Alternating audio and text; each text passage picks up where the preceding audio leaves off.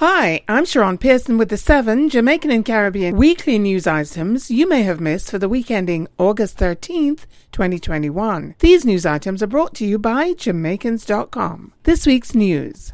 Minister welcomes returning Olympians by pledging more support. Olivia Grange, Jamaica's Minister of Culture, Gender, Entertainment and Sport, said that she will greet each athlete returning to Jamaica from the Tokyo Olympic Games. She said all the athletes, not only the medal winners, will receive the same treatment. Grange acknowledged that some of the Olympians come from challenging situations and asked them to let her know what they needed to make things easier for them. She said that she would also help them as much as she could and informed the Jamaica Olympic Association, JOA, that everyone must work together as a family to overcome differences that exist among the organizations in the sports sector to ensure Jamaica performs to the best of its ability in the upcoming major international competitions over the next three years. Richard Currie, Maroon Chief, says he has the right to defend his people with modern means.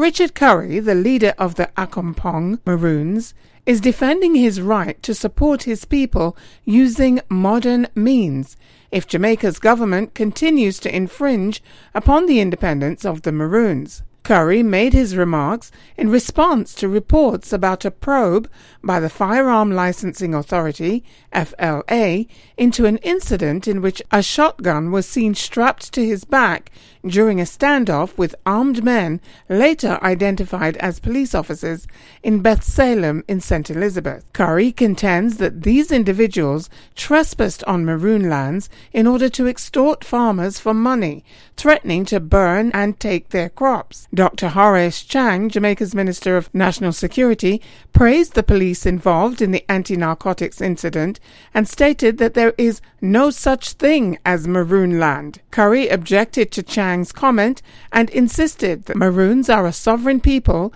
who have had a right to the land in the cockpit country since prehistoric times. He noted that he was duly elected to defend the rights of his people. When the Maroons are in need, they do not seek to call 119 or any string of numbers. They call their chief, he said, adding that he is not seeking permission to defend his peoples. This week's Caribbean news.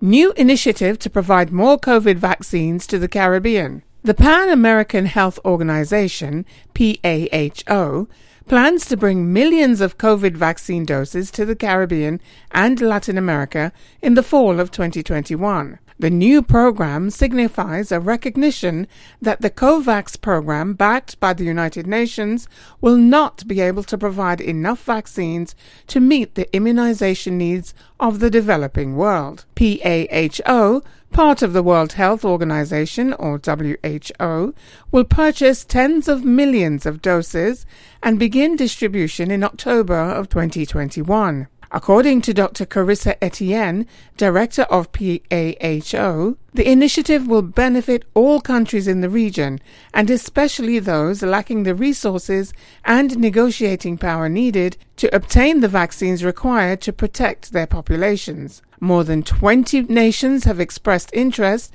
in becoming part of the new program. Only about 20% of the people in the Caribbean and Latin America have been fully vaccinated against COVID 19.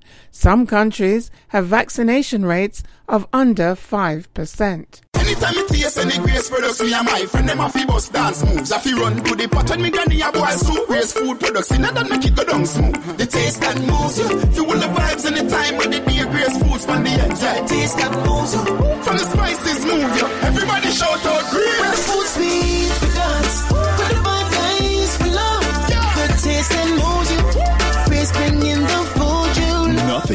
your vibe, your mood, or your appetite like the taste of grace. Are you ready to reach the world with your event, business, or product? This weekly news summary is syndicated to over 60 radio stations worldwide.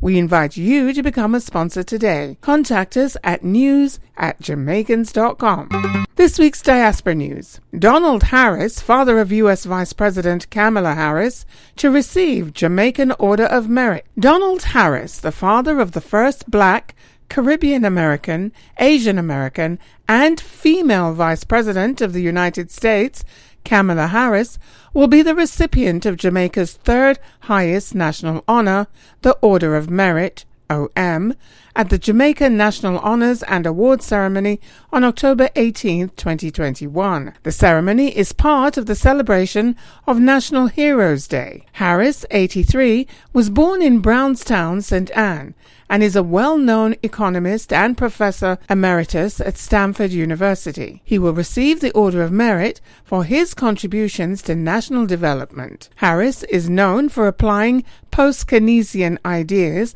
to development economics on economic policy and analysis of Jamaica's economy.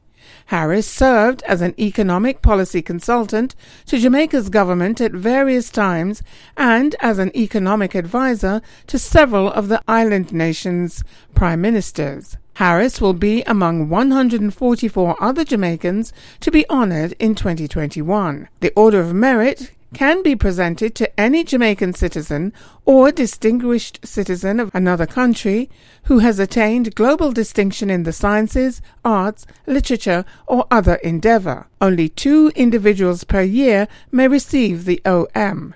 The decision to confer the honor on Harris has caused controversy among some Jamaicans.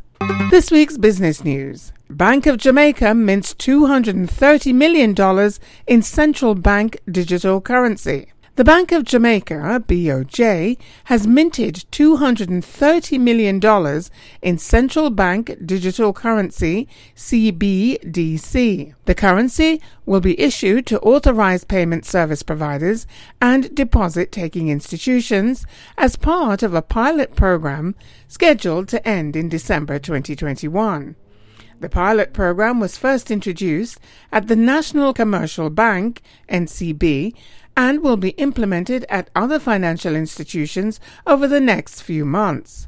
Richard Byles, BOJ governor, called the project a milestone achievement that is expected to ensure broad access and acceptance of the digital currency. Nigel Clarke, Jamaica's Minister of Finance, said the currency is critical to the creation of a digital economy.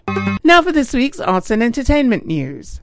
Jimmy Cliff releases new single on Jamaican Independence Day. Legendary Jamaican musician Jimmy Cliff, 77, issued a new single entitled Human Touch on Jamaica's Independence Day 2021, marking over 60 years in the music industry. Cliff is one of the few surviving musicians who can trace their development from ska in the 1960s to the global reggae phenomenon of the 21st century. Cliff is also well known for his role in the iconic 1972 film The Harder They Come. He performed in the Jamaican Pavilion at the 1964 World's Fair in New York, where he met Chris Blackwell, the head of Island Records, who convinced him to work in the United Kingdom in what became a central event in his life. He went on to record at Muscle Shoals in Alabama and traveled throughout Europe and Africa, becoming a superstar star in Brazil. He returned to Kingston Studios in Jamaica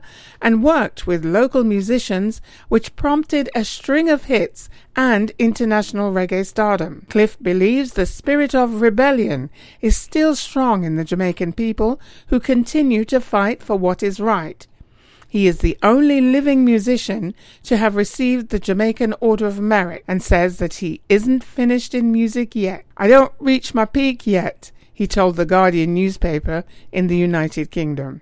This week's sports news. Chair of Sports Development Foundation says investment in hurdles bearing fruit. According to George Soutar, the chair of the Sports Development Foundation, SDF, Jamaica provided an outstanding display of sprint hurdling talent at the 2021 Olympics in Tokyo. Jamaica earned three medals in the hurdling events at the Olympics. Hansle Parchment won a gold medal, Ronald Levy won bronze, and Megan Tapper became the first woman to win a hurdles medal by taking the bronze in the women's 100 meter hurdling event. Soutar noted that the SDF has made major investments in the sport in recent years. Since 2019, the organization has provided 20 hurdles each to 53 schools, or more than 1,000 hurdles across Jamaica in its effort to raise the number of hurdling events in the country. Thank you for listening to the Jamaica Weekly News Summary